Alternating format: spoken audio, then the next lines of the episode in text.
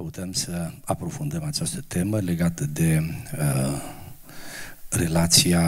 o relație de prietenie sau o prietenie pentru o căsnicie de durată, de viață. De ce abordăm această temă? Înainte de a intra în detalii, aș vrea să îmi dați voie să vă pun o întrebare. Câți dintre voi, cei prezenți, sunteți necăsătoriți? Puteți să faceți discret, nu trebuie să ridicați mâna sus. Da. Excepție doar dacă doriți să vă promovați. Da. Ok. Și câți vreți să rămâneți necăsătoriți? Puteți să ridicați mâna sus. Da. Căsătoriți câți avem între noi? Domnul să vă binecuvânteze și pe noi. Da. Cum? Da. Deci recunoaștem. Bun. De ce discutăm această temă? În primul și primul rând trebuie să o aprofundăm pentru că e necesar să încadrăm în cadrul învățăturii creștine această problemă serioasă de viață, relația dintre un tânăr și o tânără înainte de căsătorie. Desigur că ne referim la o relație romantică. Nu e vorba de avem voie să avem relații, băieții cu fete. Ce relații? Jucăm șah. No. Ok. E în regulă. Ceva cineva e păcat să te săruți înainte de căsătorie. Întrebarea este, dar cu cine? Cu oglinda? Cu telefonul? E explicită în întrebare. Nu știu la ce te referi. Săruți banii? No. A, nu, frate, m-a referit la altceva. Parcă n-aș ști eu din prima la ce s-a referit. No. Deci, discutăm tema aceasta în primul și în primul rând pentru a o încadra în învățătura creștină, apoi o discutăm având în vedere că este o presiune care vine din afara vieții de credință, din afara comunității creștine, o presiune a lumii seculare, a anturajului, a școlii, a, exemplului pe care îl vedem la oamenii care nu-L cunosc pe Dumnezeu și care din... ce să zic, fragedă adolescență unii, și nu vreau eu să calific, își încep legăturile între băieți și fete, consumă relația aceasta ca și cum ar fi căsătoriți, se joacă cu tinerețea lor, cu viața lor și pe aceștia aveți colegi la școală, îi aveți prieteni și purtarea lor, felul lor de a fi, ridică întrebări și creează presiuni.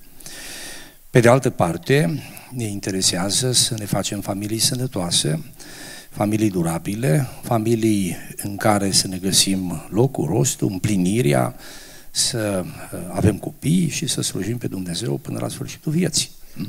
Asta este ceea ce ne dorim. Și atunci, având în vedere că există o legătură stânsă între ceea ce devine familia noastră în viitor și felul în care ne comportăm în tinerețe, e important să facem ceea ce îl onorează pe Dumnezeu.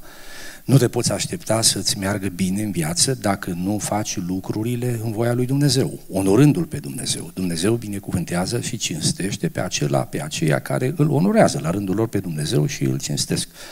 Așa a și spus Dumnezeu, mă voi îndura și voi binecuvânta pe aceia care îmi cinstesc numele. Da? Și a trebuit să facem asta. Bun. Să plecăm în această discuție de la o observație, de la observarea unui fapt. La baza unei relații dintre un băiat și o fată, mă refer la relația romantică, la baza unei relații de prietenie, se poate găsi două feluri de iubire. Nu tot ce se numește iubire este iubire autentică. Dar o apropiere dintre doi tineri, băiat și fată, ferească Dumnezeu să fie apropiere romantică între doi băieți sau între două fete. Da. Am ajuns și în vremuri în care trebuie să ne păzim și de așa ceva. Da. Ne referim la o relație naturală între un băiat și o fată. La baza acestei relații se poate găsi două feluri de iubire. Prima, aș putea o numi iubire pasională, e mai degrabă un soi de îndrăgostire înrădăcinat în egoism, în pofte carnale, în dorințe și în senzualism, și cealaltă este dragostea rațională. Dragostea pasională sau iubirea pasională, cred că cel mai bine ar putea fi ilustrată prin ceea ce a trăit Amnon, unul dintre fiii lui David, în relație cu sora lui vitregă, era doar soră de tată, Tamar. Cunoașteți textul biblic, o situație foarte, foarte interesantă. Ce-i baiu? Am venit cum ai venit către mine, am crezut că schimb predicatorul.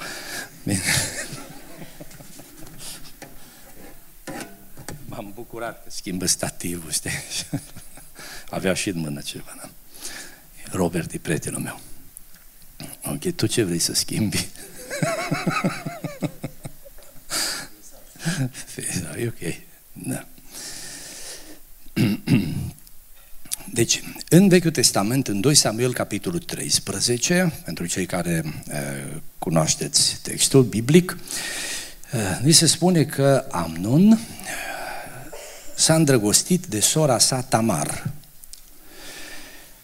Și atât de tare s-a îndrăgostit de ea, încât s-a îmbolnăvit. Efectiv, nu mai avea niciun fel de chef de viață. Era dominat de pasiunea aceasta față de sora lui.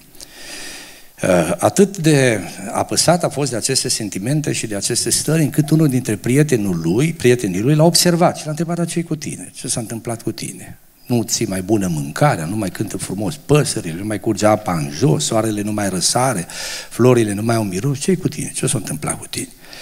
Păi ce, m-am îndrăgostit. Păi asta e un lucru bun. Da, dar m-am îndrăgostit de sora mea vitregă. Și asta nu e chiar așa de bine. Și cine? Tamar. Și era foarte frumoasă Tamar. Iar prietenul lui a spus: făte că ești bolnav, cheamă-o în casă la tine să-ți pregătească ceva de mâncare și să o goi dorul. Nu e clar din context dacă prietenul lui l-a învățat să facă toate răutățile. Probabil că nu, pentru că, vezi, răul vine ca și verigele unui lanț, verigă după verigă. Scurtez povestea, profitând de naivitatea sorii lui și de omenia ei, ne spune Scriptura că a violat-o. Și după ce a făcut răutatea asta, o mișelie, sora lui i-a zis: acum ce facem? Și el se pleacă. Zice: nu mai mări rău. Putem acoperi situația asta căsătorindu-ne. Ea și zis înainte: nu fă una ca asta, mai bine cere-mă tatălui meu și o să accepte, că se mai întâmpla căsătorii din acestea în respectiva vreme. N-a vrut. Trec peste ce s-a întâmplat, concluzia este interesantă. După ce și-a făcut poftele, scrie așa textul: după aceea a urât-o mai mult decât o iubise. Iubire pasională. Această iubire pasională nu este interesată de omul din lăuntru, nu este interesată de valoarea celuilalt, a persoanei celuilalt, e o poftă păcătoasă, este mânată de egoism, de răutate, de dorințe, în esență este păcat, e trecătoare și sentimente trecătoare, da? Care lasă în urmă răni adânci, rușine, nemângâiere și așa mai departe. Unii dintre voi, dacă nu sunteți atenți, puteți cădea victime unor asemenea oameni mânați de dorințe păcătoase. Meșteri ai vorbelor, niște manipulatori de mâna întâi, care vor profita de naivitate, de tinerețe, de speranțele voastre. Grijă mare, nu oricine spune te iubesc, o spune din inimă. O fi ca în maneaua aia de pe la București: te iubesc, dar nu pe tine. Nu. Așa erau versurile. Te iubesc, dar nu pe tine. Schlager. Al doilea tip de iubire care poate să stea la baza unei relații este dragostea rațională. Această dragoste rațională admiră la partener frumusețea lăuntrică, acordă prioritate universului interior a celuilalt, nu dă prioritate înfățișării fizice, chiar dacă o ia în considerare, se uită la frumusețea caracterului, la credincioșie, la hărnicie, la loialitate, la spiritul de sacrificiu pe care le dovedește din plin, urmărește bunătatea, se gândește la viitor, are în atenție o relație de durată, se gândește la căsătorie, cumpănește decizia, cântărește efectele, are grijă cum vorbește, cum se comportă, prețuiește valoarea celuilalt, da? Tratează cu maximă responsabilitate și cu frică de Dumnezeu relația cu celălalt. Dorințele sunt controlate prin ceea ce se numește înfrânarea poftelor. Da? Deci e o iubire care trece, e filtrată de rațiune și de un angajament serios și de frică de Dumnezeu. Ne dorim și vă doresc din toată inima că atunci când vă veți îndrăgosti, să vă îndrăgostiți cu iubirea aceasta profundă. Și când vi se va răspunde, să vi se răspunde cu această iubire profundă. Dar nu-i sigur. Nu-i sigur că așa se va întâmpla. Da. Dar să mergem mai departe. Am făcut această observație. Acum o să împărțim de aici încolo mesajul nostru în 3 părți. Felul 1, felul 2 și felul 3. La felul 1, un sandwich, la felul 2, tot sandwich-ul ăla. Am văzut și eu ce întrebări ați pus, unde ați dat like-uri. Ok? Bine. Da. În prima parte, acum, din punct de vedere a relației de prietenie, în relație cu căsătoria, viața unui om se împarte în 2 secțiuni, 2 secvențe mari. Perioada de dinainte de prietenie, ce faci până să ai prieten, prietenă, apoi este perioada de prietenie logodnă și apoi, sigur, perioada de după, căsătoria, despre care nu o vom vorbi astăzi. În ce privește perioada de dinainte de căsătorie? Aici răspundem la întrebarea, avem un cuvânt pentru cei care nu au prieten. Pentru cele care nu au prieten. Cu voi vorbim acum. Deci dacă ați ajuns la vârsta de 18 ani și până în momentul acesta nu ați avut niciun prieten, nici o prietenă, fratele Nelu vă spune felicitări. Da. Dacă ați avut prieten, prietenă până acum și v-ați despărțit, fratele Nelu vă invită la o mărturisire. Da. Și ca să fiți în siguranță, împreună cu fratele Teo, o să vă ascultăm. Ei, Teo.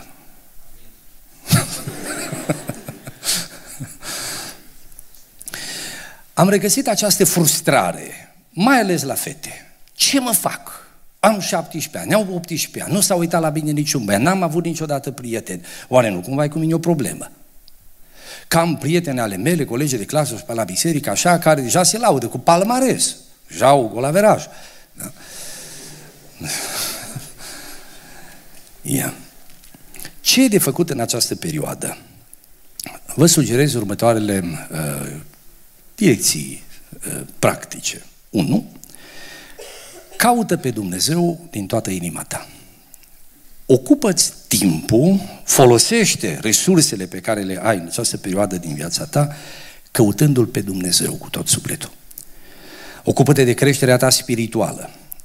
Citește Scriptura, roagă-te, postește, preocupă-te să-ți formezi caracterul, să te apropii de Dumnezeu. Exact cum scrie în Scriptură. Fata nemăritată caută cum să placă lui Dumnezeu. Băiatul neînsurat, necăsătorit, caută cum să slujească lui Dumnezeu. Plinește cuvântul acesta. Da? Deci cu asta se începe. Preocupă-te să-L cunoști cât mai profund pe Dumnezeu și nu-ți bate capul așa de tare cu că n-ai prieten, că n-ai prietene.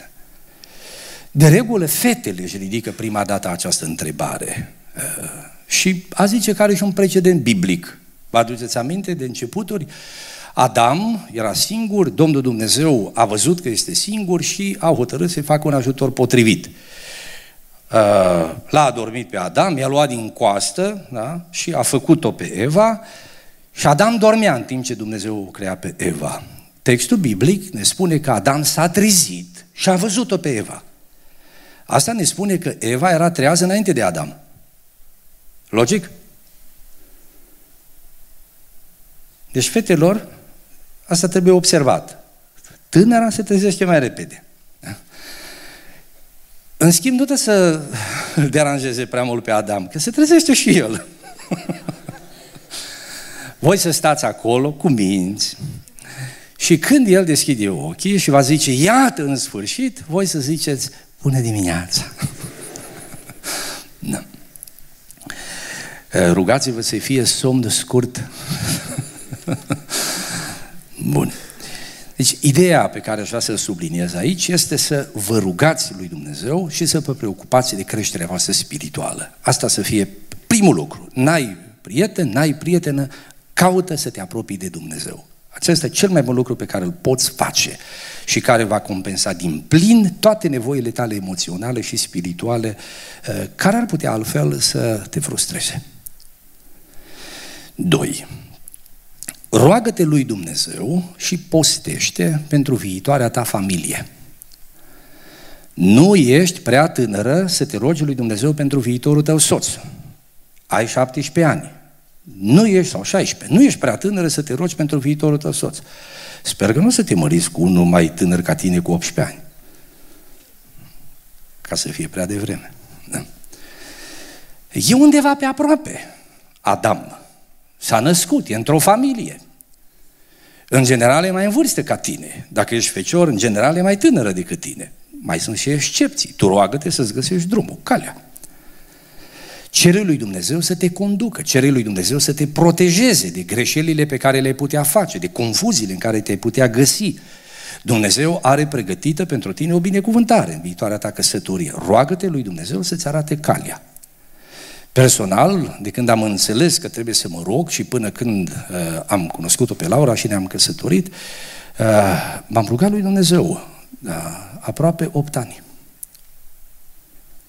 Am rugat Domnului și am cerut să aibă în vedere să mă binecuvânteze în căsătorie și mulțumesc că m-a ajutat. Cine se roagă înainte de căsătorie va fi binecuvântat în deciziile pe care le va lua. Cine nu se roagă, ce o ia așa la plezneală, s-ar putea să se roage după. Și să fie mult mai greu. Deci cereți Domnului să vă inspire, să vă călăuzească, să vă ajute. Rugați-vă în șoaptă în privința asta, dar nu trebuie să vă rugați public. Doamne Dumnezeule, acesta-i băiatul, te rog frumos. Da. Fiți ca băiatul acela care se ruga să-i dea Domnul bicicletă și se ruga tare. Și a zis, mă, mai încet, mă, că deranjez pe vecin. Dar Dumnezeu te aude. Așa e, frate, dar n-aude moșul.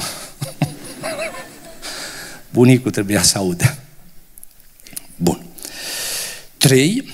Muncește și pregătește-te profesional în vederea întemeierii unei familii.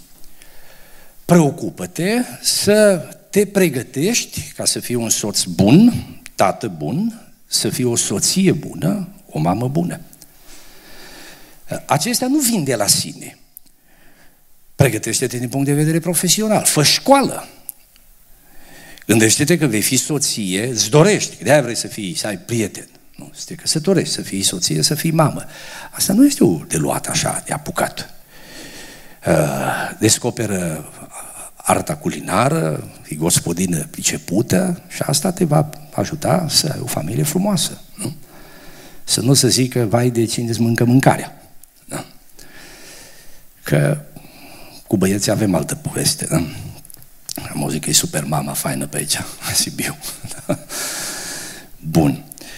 În ce privește pe băieți, fiți harnici, munciți, demonstrați înainte de căsătorie că sunteți în stare să fiți cap de familie și să purtați grijă unei familii. Iar acum pentru fete o vorbă, să nu vă măritați cu băieți leneși, cu puturoși, este cuvânt urât, dar e mai frumos decât caracterul. Cuvântul e mai frumos decât caracterul. Da? Și de asemenea, băieți, nu vă alegeți fete lenișe, dezordonate, dar se roagă faină. N-ajută. Se poate ruga frumos, impresionant, să fie drăguță, dar dacă e leneșă și dezordonată, o să vezi cât vă costă asta în căsătorie. Iar dacă vă deranjează ce v-am spus, n-aveți decât să vă schimbați. Să fiți ce trebuie.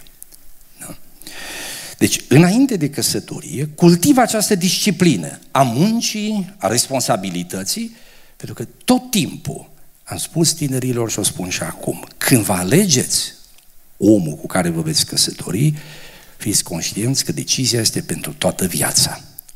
Și trebuie să-ți alegi omul cu care îți va rezista căsătoria. Bine? Bun. 4. Trăiește în armonie cu părinții tăi. Despre asta am vorbit suficient. Ideea centrală este că relația ta bună cu părinții tăi va reprezenta un capital de binecuvântare din partea lui Dumnezeu care îți va fi de folos și în viața de căsătorie. Iar aici aș face o paranteză. Să nu treceți ușor, să nu treceți peste sfaturile părinților voștri în ce privește relația de căsătorie. O să vorbim mai târziu un pic despre asta. 5. Ia hotărârea că te vei întâlni, te vei împrieteni numai cu tineri credincioși, tineri care îl cunosc pe Dumnezeu. Relația de prietenie, după voia lui Dumnezeu, este o relație în frică de Dumnezeu. Dacă Scriptura ne învață să ne căsătorim în Domnul, relația de prietenie cum credeți că ar trebui să fie? Nu tot în Domnul. O relație în Domnul nu înseamnă doar că amândoi umblați la biserică. Voi trebuie să umblați pe urmele lui Isus, nu prin curtea bisericii. Da? Să fiți ucenici ai Domnului Isus, copiii ai lui Dumnezeu cu frică de Dumnezeu. Ia această decizie că îți vei deschide inima, că te vei îndrăgosti de cineva care are frică de Dumnezeu. Dacă nu se teme de Domnul, dacă nu-L iubește pe Dumnezeu, dacă nu e interesat de viață spirituală, dacă nu citește în Scriptură, nu iubește rugăciunea, nu e preocupat să urmeze pe Iisus, lasă-L în pace. Feriți-vă de această cursă de a folosi relația de prietenie ca instrument misionar. Așa îl mărturisesc pe Domnul Iisus, să scapă un suflet de la moarte și îl câștigăm pentru Domnul, să pocăiește, vine la biserică, nu știu ce. Da. Feriți-vă de asta cu toată puterea voastră. 6. Abordează prietenia numai în perspectiva căsătoriei.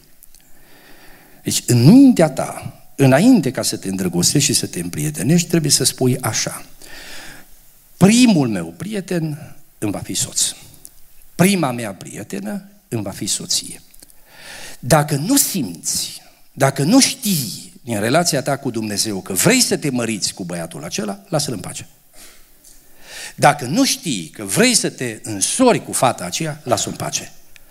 Nu-l încurca.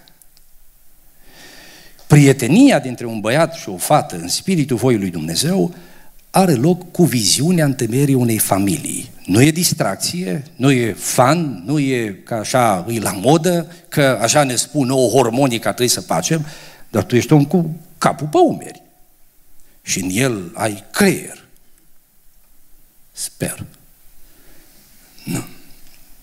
Că unii au numai cap.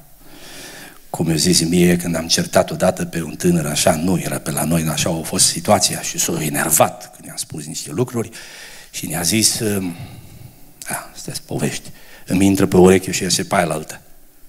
Și eu m-am uitat așa la el, dacă așa de ușor îți intră și pe ureche și iese pe aia la altă, înseamnă că între urechile tale e ca în gol. Deci face acolo un vârtej și iese cu presiune pe partea la altă. A participat și prostia ta la vifor. Da. Și 7. Nu te grăbi să începi o prietenie prea devreme. Nu te grăbi. Știu că instinctele, exemplul celor din jur, poate să încurajeze, poate să stârnească pasiuni, sentimente, nu te grăbi să începi o prietenie prea devreme. În privința aceasta învață să te stăpânești. Întrebarea este când e prea devreme. Când e prea devreme? Păi prea devreme este când nu poți să te căsătorești.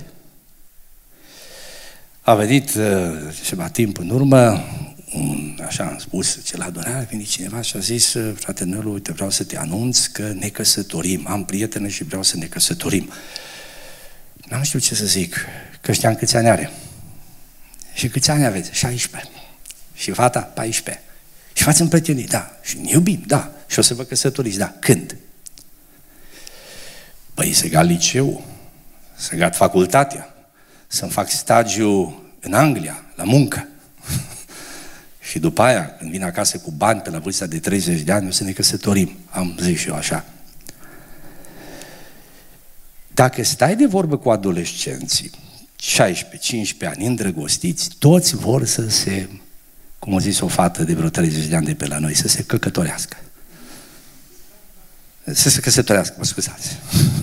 Da. De ce nu e înțelept să pornești o relație la vârsta asta? Iată de ce. La vârsta de 16 ani se gândește ca la 16 ani. Oricât ați fi de maturi, să depășiți media vârstei voastre, la vârsta voastră să fiți extrema aia din partea maturității, la voi să se răstoarne calul cu mintea vârstei voastre. Da? Păcat de coadă care vă duce în medie. Dar voi să fiți superlativul vârstei. Țineți minte, tot ca la 16 ani gândiți. Și o să îmi dați dreptate când veți avea 20. Și când vă veți compara cu gândirea de la 16 și voi o să ziceți cât de naivi am fost acum 4 ani. Și o să aveți dreptate. Da. Problema e că la vârsta aceasta și tu și el vă potriviți. Sunteți cam la fel. Pe cum vor trece anii, diferențele dintre voi se vor contura tot mai mult. Și ce se potrivește la 16, la 20 nu mai potrivește. Unul era într-o direcție, altul în altă direcție, unul își conturează într-un anumit fel personalitate, interesul profesional, viața spirituală, altul în alt fel. Și dacă voi v-ați legat de o altă, s-ar putea să faceți greșeli care vă costă greu. De aceea spun, nu relațiilor de prietenie începute prea devreme. Da. Da, să zicem, s-a încheiat și perioada aceasta, ați identificat fata, ați identificat băiatul, gata, lucrurile încep să se deschidă, viața este frumoasă, pasiunile cresc, totul este cum trebuie, eu am început și școala și cum am zis odată, când vă faceți tema, în loc de plus iese inimioară și alte cele. Ce e de făcut acum când se conturează la orizont o relație de prietenie? Cum trebuie începută și mai ales cum trebuie dusă? Dacă îmi permiteți, v-aș sugera 8 sugestii. Ce ar fi de făcut în perioada aceasta? 1. Încă de la început, caută să ai consimțământul lui Dumnezeu. Ești tânăr creștin. Vorbim unor tineri care îl iubesc pe Dumnezeu. Mai înainte de a cere fetei, dacă e de acord să fie prietenă cu tine, cere voie lui Dumnezeu. Roagă-te lui Dumnezeu. Caută fața lui. Roagă-l să-ți inspire deciziile, să te conducă în ce ai de făcut. Asigură-te că este voia lui Dumnezeu. Da. Deci, ăsta e un sfat și îl spun tuturor băieților, ascultați-mă foarte bine. Mai înainte de a tulbura fata cu propuneri, cu idei, cu sugestii, cu semnale, roagă-te lui Dumnezeu. Trebuie să fii un tânăr serios și trebuie să știi bine ce vrei. Vei spune, dar de unde știu eu dacă vrea? Așa îmi risipez rugăciunile. Mai întâi o întreb pe ea, dacă vrea, după aia mă rog. Dacă nu vrea Dumnezeu, o las în pace. Păi tu te joci așa cu sentimentele unei fete? Atât ai învățat. Dacă umbli cu Dumnezeu, Dumnezeu care știe viitorul și ce ți se potrivește ție și ei, te va conduce. Cine se joacă cu sentimentele unor fetelor, cine înșală, stârnind și după aceea retrăgându-se că nu-i voia lui Dumnezeu, va plăti. Da? Un fecior, caz real ce vă spune acum. Tot era în picioarele unei fete. Tot era. Și fata îi spunea, știi, nu. El, ba da, că trebuie și că nu știu cum și că nu știu ce. Și atât a tot bâzit-o până când, într-o zi, fata s-a îndrăgostit de el. Și a zis, ok, acum au început să avanseze în relație și când să finalizeze cu o decizie relația aceasta, el a zis, acum hai să punem înaintea lui Dumnezeu, să vedem dacă e voia lui. Bine, să punem înaintea lui Dumnezeu. Trebuie să pună înaintea lui Dumnezeu. Și s-au rugat și a pus el acolo nu știu ce semn. Dacă în ziua cu pricina îl sună până la ora 3 de la Domnul, dacă îl sună după ora 3, nu-i de la Domnul. Atâta maturitate a avut acesta al nostru tânăr. Și-a rupt relația. Fata a rămas rănită, așa, supărată. I s-a plâns de ce a pățit. Și ea a avut o vină, că nici ea nu trebuia să se arunce așa cu cizmele în față, într-o relație, numai că insistă cineva, dar responsabil în primul rând e băiatul. Trebuie să știi de la început dacă e Dumnezeu cu tine, pe ce drum te pui. Nu te juca cu sentimentele unei fete, rănind-o, făcându-o să se îndrăgostească de tine și după aceea virând stânga împrejur că ai găsit tu variante mai bune. Dumnezeu va pedepsi pe cel care se joacă așa, cu sufletele. Da. Deci, înainte de toate, consimțământul lui Dumnezeu. Roagă-te să-ți vorbească. 2.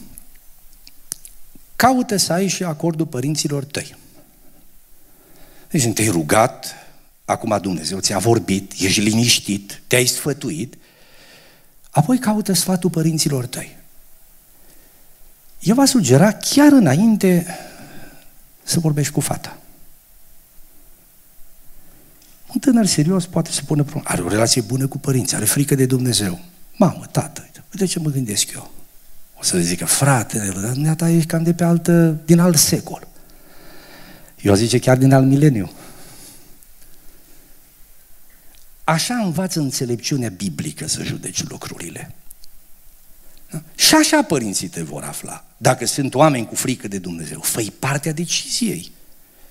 S-ar putea ca sfatul lor să te scoată la liman. Cereți-le sfatul. Vorbiți cu ei. Rugați-i să vă susțină în rugăciune. Nu?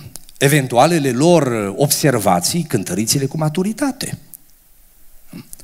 Să zicem, ați trecut peste faza aceasta.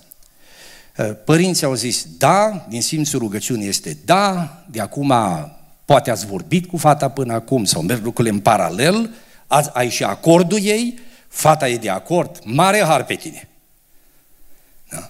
Și mare har pe tine, domnișoară, că te-a întrebat cineva. Și aici am o paranteză pentru voi.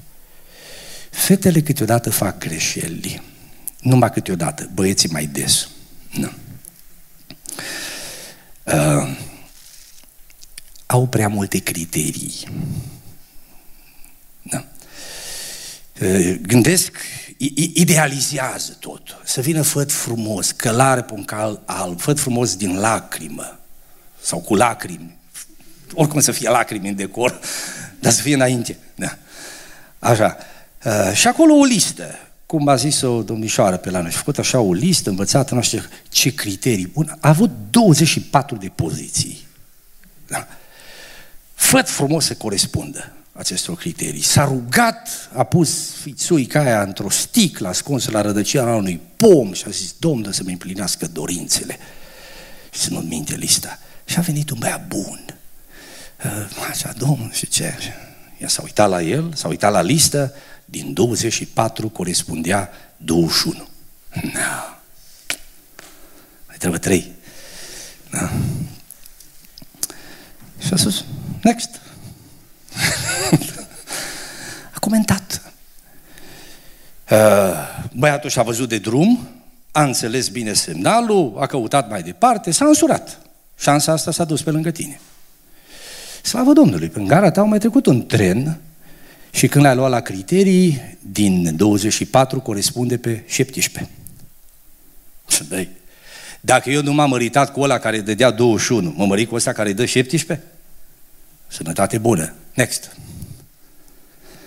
Și tot așa, cine a fost de însurat s-a însurat, cine a fost de măritat s-a măritat și tu te trezești la o anumită vârstă, tot în gară. cu lista în mână. Între timp te-ai dus la pom și ai scos din... că te-ai gândit să umbli, să tai de pe foaie niște pretenții. Și din 24 câte aveai la 18 ani pe foaie, ai zis, dacă mai împlinește vreunul 12, asta e esențial, ești fericită. Și ai tăiat de pe listă și ai blăstămat în gândul tău pe cine te-o învăța cândva să fii mofturoasă. Da. Și se va întâmpla, cum o zis o fată de la noi. Au avut mai de mult o discuție într-un cerc de fete și eu am auzit trăgând cu urechea, fără să vreau. Deci n-am vrut, dar am auzit fără să vreau. Dar așa mi-a plăcut ce am auzit-o zicând. A zis așa, fetelor, la măritat e ca și cu locurile de parcare. Dacă dai prioritate la alții, rămâne locul de handicapați.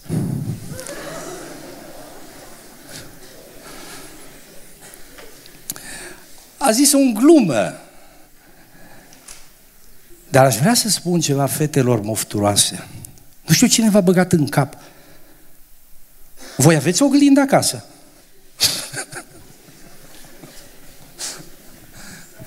Nu m-ați înțeles ce am zis. Dar nu la aia de sticlă mă refer.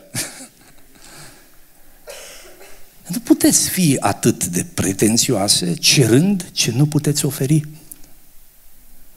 Da? Da, cu asta închid această paranteză.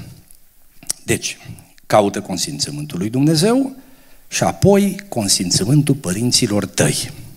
Dacă ești băiat, ai vorbit cu fata, e de acord, părinții tăi sunt de acord, înfățișează-te bărbătește la părinții fetei și spune-le deschis ce intenții ai.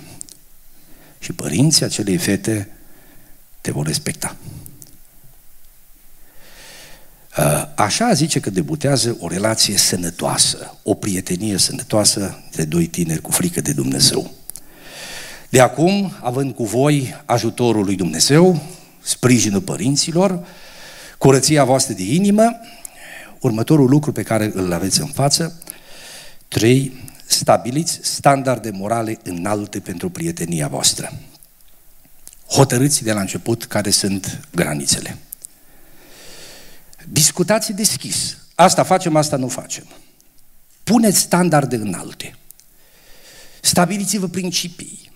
Dacă nu vă stabiliți principii, vă veți surprinde tot împingând granițe care nu există, că nu le-a spus niciodată. Și așa o să vă prindeți în toiul unor compromisuri. Mulți tineri și-au pierdut binecuvântarea lui Dumnezeu, au intrat în căsătorie spărgând gardul, dacă s-au căsătorit e bine, unii din nu s-au căsătorit și cu conștiință împovărată trăiesc și azi. Să fugiți de curvie. Ascultați-mă bine, să fugiți de curvie. Și în spiritul acestui imperativ biblic, răspunsul la întrebare este păcat să te săruți în relație de prietenie? Răspunsul este da, e păcat. Și o să mă întrebați, dar de ce e păcat? Și o să vă spun de aia. Da? Lucrați cu frâna. Da? Nu-i nevoie de accelerație aici. Puneți hotare în față. Și nu treceți peste graniță. Și asta vă va proteja. Nu e nevoie de nu știu ce mare competență ca să înveți să te pupi. E mai bine să gândești așa. Fug de asta. Fug de asta. Da? M-a întrebat odată cineva, dar de ce e păcat? Hai să lăsăm asta la întrebări și răspunsuri, că poate cineva o să mă întrebe. Da. Legat de aceste standarde înalte pentru prietenia voastră, v-aș mai sugera un sfat. Evitați cu toată puterea voastră, să călătoriți singuri. Nu știu, când... Na, Teo, noi mai eram așa de o generație, deși tu ești mai tânăr ca mine, dar cam pe acolo. 20 de ani în urmă, 25 de ani în urmă, era impietate ca doi tineri necăsătoriți și credincioși să meargă împreună în vacanță. Eu nu știu ce a apucat pe unii tineri acum. Își cumpără bilet de avion și fac, ce știu eu, Break City în Veneția. Că-s bilete ieftine, ei doi. E adevărat, își au fiecare cameră separată, mai știu ce, poate că mai au și nu știu ce cuplu undercover așa cu ei, dar vă rog, fugiți de asta. Voi vă doriți binecuvântarea lui Dumnezeu. Vă doriți însoțirea lui în viața voastră. Să nu vi se pară ceea ce spun dincolo de ceea ce este natural și de ce este duhovnicesc. Este în voia lui Dumnezeu să vă purtați așa. E înțelept. O să aveți toată vremea ca după aceea să fiți împreună singuri. Protejați-vă de voi înșivă, ca să nu mai vorbesc de cel rău care vă poate ispiti și să nu mai zic apoi de oamenii răi care vă pot batjocori. Dumnezeu să fie cu voi. 4. Evitați o prietenie prea lungă. Mă veți întreba ce înseamnă prea lung. Eu zic că ce trece peste 1 an și jumătate trece în zona de risc. Nu poți să te căsătorești mai devreme de 1 an și jumătate? Lasă fata în pace, lasă băiatul în pace. O prietenie prea lungă erodează din punct de vedere spiritual, obosește. Este adevărat că pot exista excepții, nu discutăm excepțiile și nu punem gardul din acestea, cei peste 1 an și jumătate sfârșitul lumii, dar vorbim de spiritul unei prietenii sănătoase. Poate și atât ai mult. N-am agria nici prietenii din acestea, s-au mai întâmplat și situații așa, ne-am cunoscut alaltă ieri și peste 2 săptămâni facem nuntă. Stop, stop. O știți ce faceți, mă? Nu. Adică există și un echilibru pe partea aceasta. Însă, revenind la ceea ce am spus inițial, evitați prietenii prea lungi. Duc la erodarea morală, la erodare spirituală, duc la ispitirea voastră, pot crea vorbe nepotrivite. E mai înțelept să puneți relația, dacă tot s-a pornit și nu vă puteți căsători, să o puneți la congelator, da? Gați acolo, reglați bine temperatura, aveți grijă să nu moară, dar nici să trăiască. Da? Și când vine vreme potrivită, faceți ce este rânduit. 5. Nu dați prilej să se vorbească rău de voi. A sugera aici să cultivați principiul dării de seamă. Cine a mai auzit de asta? Nu? Faceți dare de seamă față de părinți. Uite, vă sugerez ceva. Unii dintre voi sunteți studenți la Sibiu. Stați în chirie. Fete sau băieți. V-ați îndrăgostit. Vreți să vă faceți familie. Luați un sfat de la fratele Nelu, care vă iubește. Și de-ați fi copiii mei, tot așa vă spune. N-are ce să scalce piciorul în casa fetei, ea singură fiind acasă. N-are ce să scalce piciorul acasă la el, el singur fiind acasă. Te-ai dus până în ușă, n-ai știut că e singură, nu-i nimeni, nu. La revedere. Ieșiți la o plimbare în parc. Și nu vă puneți pe ultima bancă, aia de după boscheți. O să ajungeți pe acolo. Protejați-vă și arătați frică de Dumnezeu în ce faceți. Dacă îl onorați pe Dumnezeu, și El vă va onora pe voi. Și apoi grijă mare, fetelor. Deveniți vulnerabile în momentul în care vă lăsați atinsă. Puneți o tare. Și dacă nu ținem mânuțele acasă, dați una așa peste obraz. De așa. Nu faceți asta. Că ați stabilit reguli de la început, dați priceput voi despre ce-i vorba aici. Și încă un lucru, rugați-vă lui Dumnezeu și postiți împreună.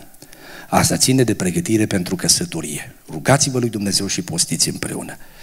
Făcând așa, veți observa că relația voastră se maturizează și este o binecuvântare pentru voi, vă crește spiritual și se îndreaptă spre căsătorie.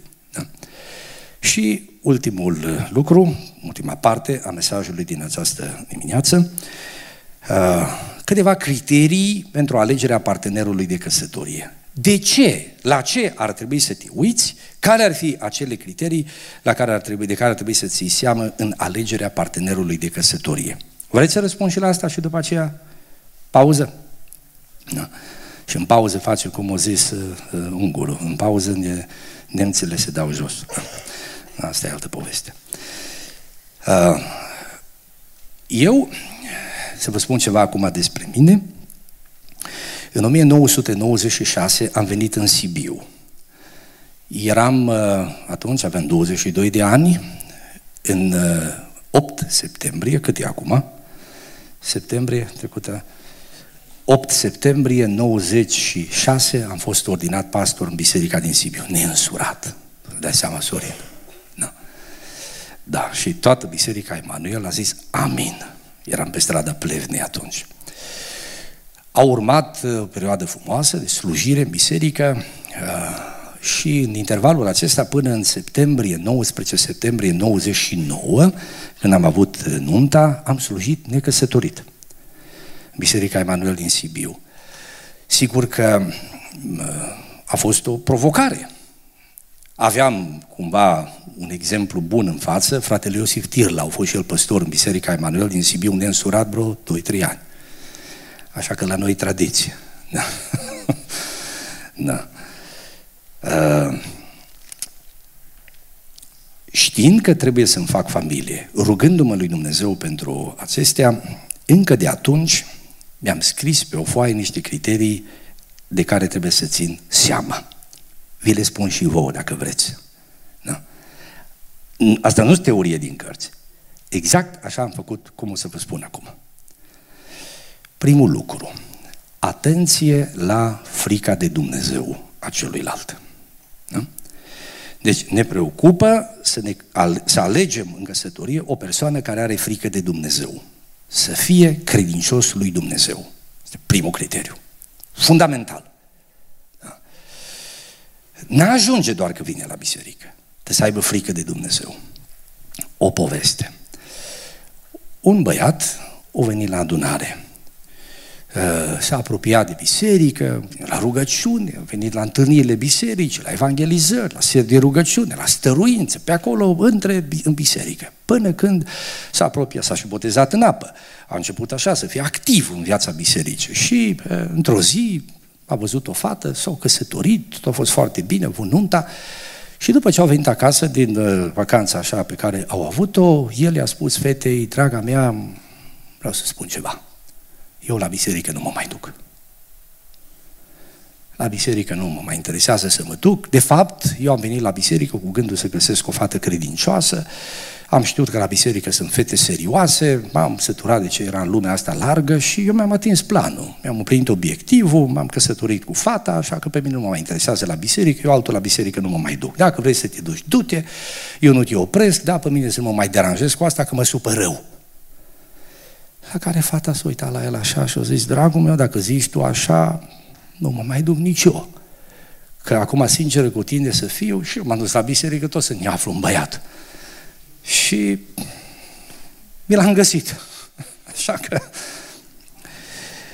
Țineți minte, în povestea asta, a cărei autenticitate nu o garantez eu, să spun o lecție. Cine se aseamănă, se adună. Cine se aseamănă, se adună. Cultivați în voi frică de Dumnezeu și veți da de oameni cu frică de Dumnezeu. Da? Dar să aveți grijă de criteriul acesta. 2. Respectul față de părinți. Urmăriți la fata aceea pe care vă alegeți ca să vă fie soție să-și respecte părinții. La el să-și respecte părinții. Dragul meu tânăr, dacă fata nu-și respectă părinții, puține șanse ai să te respecte pe tine ca bărbat viitor al ei. Și este un lucru simplu. Da? Caută și uită-te cu atenție la asta. Să fie ascultător, ascultătoare de părinți. Acolo e ceva dumnezeiesc. E un criteriu de selecție. 3. Hărnicia. Da? Omul leneș e primejdios. Are în el o logică de fier. Tot timpul există o justificare în lenia lui. De la grădina zoologică, o scăpat pe ulițele Sibiului, un urs fioros și mai ieșit și un leu. Și acum e pe strada noastră. Și înțelepciunea ne învață să stăm închiși pe dinăuntru un caz. Lasă-l la serviciu să se ducă alții. Că pe leu, că pe uliță este un leu. Știți proverbul din... A? Are tot timpul o explicație credibilă, logică în lenevia lui. Să nu vă căsătoriți cu cel care nu e harnic. Grijă și în privința asta. 4. Atenție la spiritul responsabilității. Alegeți-vă să vă duceți în căsătorie cu persoane care demonstrează un simț al realității și al responsabilității. Un om care gândește în perspectivă, care ia viața și lucrurile în serios. Așa să te uiți la fata aceea. Gândești, te rogi, oare poți să o vezi ca mamă a copiilor tăi? Te uiți la băiatul acela, vezi în el acel bărbat care va deveni tatăl copiilor tăi, care va fi apărătorul tău a casei tale, a familiei tale? Când pui întrebările astea și te gândești la profilul feciorului sau fetei, îți vine să fugi. De el sau către el. De un criteriu de selecție. Gândiți-vă la asta. Sunt băieți care gândesc superficial și acum vreau să vorbesc un pic cu băieții care gândesc superficial. Atrași de ceea ce izbește ochii. Sunt fete atrăgătoare, fete frumoase, care reușesc să atragă. E adevărat că n-au multe în traistă, dar au multe pe traistă.